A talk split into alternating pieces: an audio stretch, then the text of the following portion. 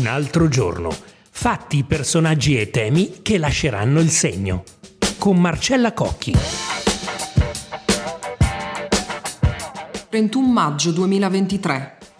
La scoppola delle comunali perse 11 a 4 dal centro-sinistra, con la caduta di una delle ultime roccaforti rosse, Ancona, le conferme al centro-destra di tre importanti città toscane, Pisa, Siena e Massa, la prova dell'alleanza delle opposizioni che non ha funzionato, per esempio a Catania, o che non c'è proprio stata, come per esempio a Brindisi, non ultimo il fatto che l'unica vittoria importante del centrosinistra Vicenza sia stata di un candidato sindaco, Giacomo Possamai, che aveva detto ai dirigenti del suo partito non venite. Dicevo, una tale scoppola duole e duolerà ancora nel PD. Con il risultato che tre mesi dopo l'elezione della segretaria che aveva detto che bisognava cambiare tutto, Ellie Schlein raccoglie malumori nel suo partito perché, sintetizzo, è stata reticente su alcuni temi popolari o poco presente a fronte di una Premier, Giorgia Meloni, che dopo otto mesi resta invece in luna di miele con i propri elettori e anzi rilancia sulla riduzione delle tasse per i più poveri, a prescindere poi dal fatto che ci siano davvero i fondi per farlo, ma questa è un'altra storia. Bentrovati a un altro giorno il podcast dell'attualità da ascoltare di QN, il resto del Carlino, la Nazione e il Giorno. Noi oggi faremo il punto sullo stato di salute del PD con il deputato Gianni Cooperlo, sfidante della Schlein nella corsa alla segreteria e, da sempre, considerato uno dei pensatori del partito, soprattutto nella componente che guarda a sinistra.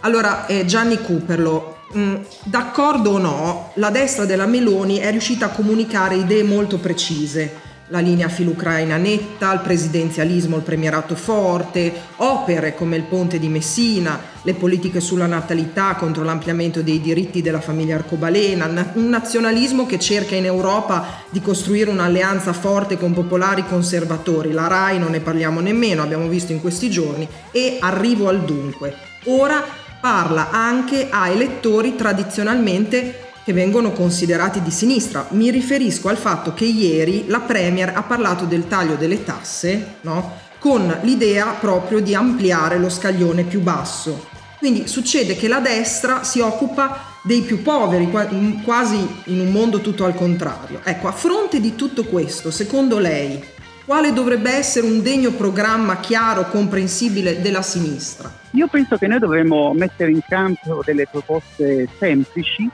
eh, che partono dall'idea che bisogna proteggere effettivamente chi oggi è rimasto più indietro, che sta peggio in questo paese. Ci sono 5 milioni di italiani che l'anno scorso non si sono curati perché i tempi di attesa dopo i due anni del Covid degli esami diagnostici è diventato tale il tempo d'attesa che hanno rinunciato a quelle cure perché non potendo rivolgersi alle strutture private perché il portafoglio non glielo consente, rinunciano a un diritto di cittadinanza fondamentale. Pensiamo all'esplosione dell'emergenza casa con i centri urbani delle grandi città eh, che vedono una sostituzione urbana delle persone che non sono in grado di pagare un affitto o un mutuo che prosciuga la loro esistenza. Pensiamo alla questione dell'equità giusta che si fondi sul principio di progressività scolpito nella nostra Costituzione. Chi ha di più deve pagare di più in un paese che ha 100 miliardi di evasione fiscale. Ecco, io penso che dovremmo mettere in sequenza questi temi, alcuni di questi temi, di questi capitoli e ripartire dai bisogni materiali delle famiglie italiane.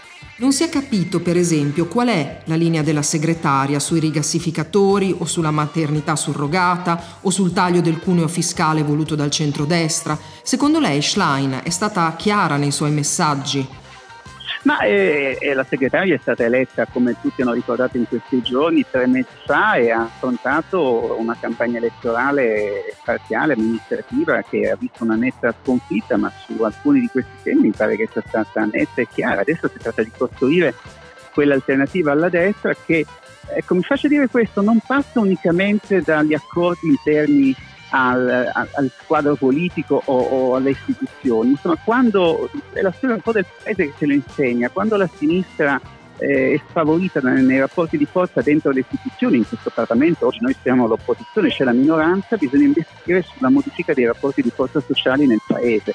Questa è stata la, la carta migliore che il centro-sinistra ha saputo giocare nella stagione più più significativa degli ultimi decenni che è stata l'Ulivo di Romano Prodi e Walter Petroni. Penso che dovremmo ripartire da lì. Dov'è la Schlein è stato uno dei tormentoni delle ultime settimane, soprattutto nel caso dell'alluvione, dove la leader del PD, che tra l'altro era stata anche vicepresidente dell'Emilia Romagna, è arrivata più tardi rispetto a Meloni. Ma sì, io non alimenterei la polemica su questo fronte. L'Islanda è stata la vicepresidente della regione Emilia-Romagna ed è una regione governata bene, secondo un giudizio quasi unanime. Quello che è accaduto in Romagna è stato un fatto di eccezionale gravità, ma anche di dimensioni senza precedenti.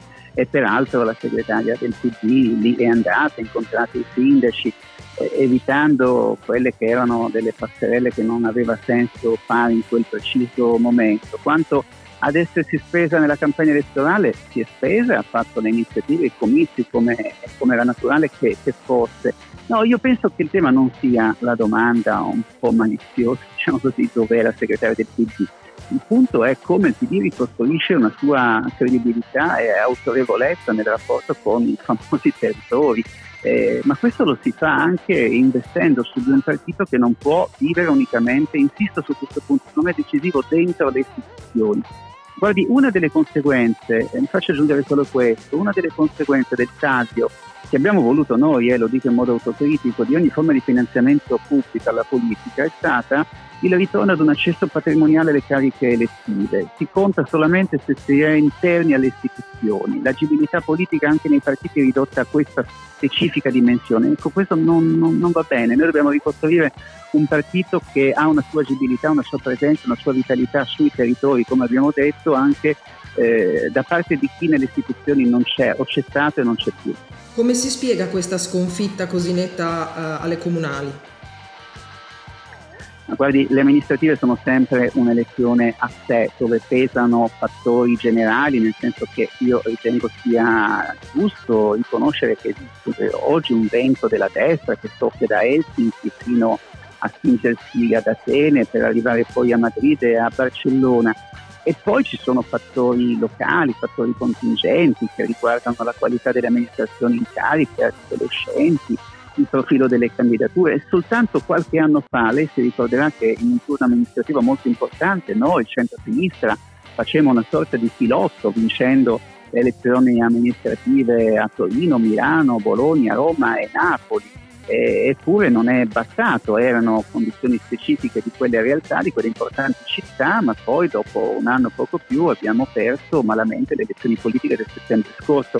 Ora non voglio dire che a parti rovesciate può cadere l'inverso, voglio dire che dobbiamo certamente riconoscere questa sconfitta netta, severa, ma anche eh, capire che adesso c'è da rimboccarsi le maniche e costruire quell'alternativa da destra che accennavo un attimo fa. Secondo lei a livello di immagine della sinistra, immagine nel senso di identità, qual è eh, proprio la parte che è mancata in modo più chiaro? Ma, eh, la, la, sinistra eh, è, è, forte quando riesce a interpretare i bisogni materiali delle, delle persone a cui si rivolge eh, con una chiarezza di linguaggio e, e, di proposta. Oggi c'è un drammatico problema, un'emergenza che si chiama povertà in questo paese. C'è un problema che riguarda eh, i salari, i redditi delle famiglie italiane. I salari sono bloccati in Italia da, da, circa 30 anni rispetto ad altri paesi europei, Francia, Germania e anche la stessa Spagna, abbiamo avuto un decremento del potere d'acquisto dei nostri salari di quasi 3 punti percentuali. Eh, queste sono le, le, le, questioni sulle quali noi dobbiamo ricollocare il profilo di politicità della sinistra, eh, del centro-sinistra, costruendo un campo largo, so che non va di moda questa espressione, però eh, traduciamola insomma ripartendo da un'alleanza sociale e culturale prima ancora che politica che viva nel paese. È il compito dei prossimi mesi, dei prossimi anni. Mi, mi consenta um, questa, questa appunto, questo appunto perché voglio dire lei lo ha ricordato eh, la segretaria è stata eletta solo da eh, tre mesi però eh, il problema è che questo partito è sempre eh, intento a parlare eh, del, della nuova identità, adesso si riparla addirittura di costituente, eh, è sempre a parlare di se stesso, quindi eh, eh questo è un po' forse quello che eh, gli elettori percepiscono, mentre dall'altra parte, come si diceva nella domanda iniziale, ci sono idee molto chiare, contestabili oppure no, e quindi mh, non ha paura che si torni in questo vortice che è forse tafazzista.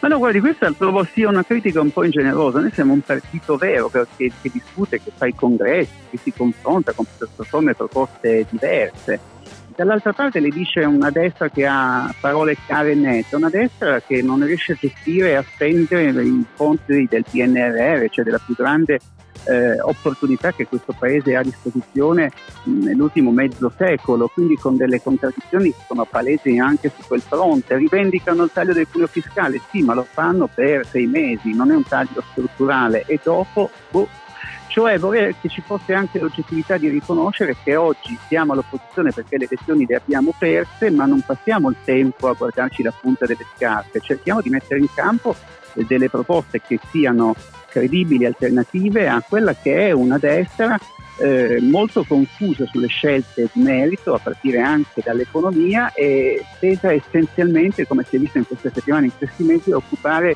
eh, militarmente ogni spazio e angolo del potere. Guardando all'interno del partito, lei ha scritto che c'è bisogno di una sintesi tra le idee della comunità, del partito stesso.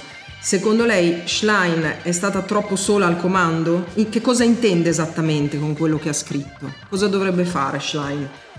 Ma intendo dire che il Partito Democratico è la più coraggiosa e ambiziosa delle istituzioni del centro-sinistra e riformismo di questo paese dal cattolicesimo democratico alla sinistra storica, di matrice socialista, sionista, comunista, al pensiero delle donne, al pensiero femminista, alla cultura dei diritti, eh, all'ambientalismo. Ecco, io penso che anche se una sola di queste culture dovesse sentirsi non più eh, in casa propria,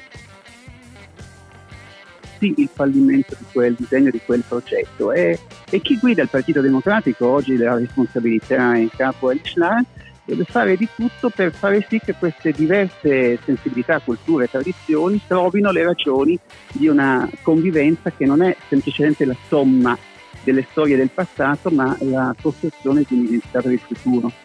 Ultima cosa, Meloni non si batte col campo largo, ha detto Conte alla Schlein. Anche qui, perché Schlein ha parlato di campo largo dopo averlo, eh, diciamo, snobbato come tema fino, fino ad adesso? Ha fatto bene? Ma qui insomma cioè, conta la politica ma contano anche i numeri, insomma nessuno nel Partito Democratico, nel Movimento 5 Stelle, tantomeno le altre forze, oggi all'opposizione da sole, possono pensare di competere con questa destra. Io penso, sono un esponente del Partito Democratico, che senza il PD semplicemente un'alternativa a, a, questa destra non sia possibile, ripeto, numericamente prima ancora che politicamente, ma sono anche consapevole che solamente il PD, il Partito Democratico da solo non basta. E spero che da qui ai prossimi mesi, ai prossimi anni, anche se so che c'è una scadenza delle elezioni europee, dove si vota con un sistema proporzionale, quindi ognuno cerca di remare eh, per la propria parte, però io spero, penso che, che, la ragionevolezza, insomma, il buon senso possa spingere anche dopo questa sconfigurazione dell'elezione amministrativa a capire che è tempo di tornare a costruire le ragioni dell'unità delle opposizioni. Sono convinto che questa sia la strada, questo sia il sentiero e almeno noi siamo pronti ad imboccarlo con tutti, con i grillini, anche col centro di Calenda e Renzi che litigano in continuazione? Ma, come ho detto prima, costruendo le condizioni di un'alleanza sociale e culturale nel paese, prima ancora con un'alleanza politica. Questa fu la scommessa vinta dall'Ulivo di Romano Prodi. I comitati per l'Italia che vogliamo eh, coinvolsero centinaia di migliaia di donne, uomini, cittadini che non avevano la disponibilità magari di iscriversi ad uno dei partiti che davano vita a quella esperienza, a quella alleanza, a quella coalizione, ma che sentivano sui temi i contenuti di quella proposta politica un'affinità, un impegno possibile. Dobbiamo ripartire da lì. Le alleanze delle sigle seguiranno, come l'intendente.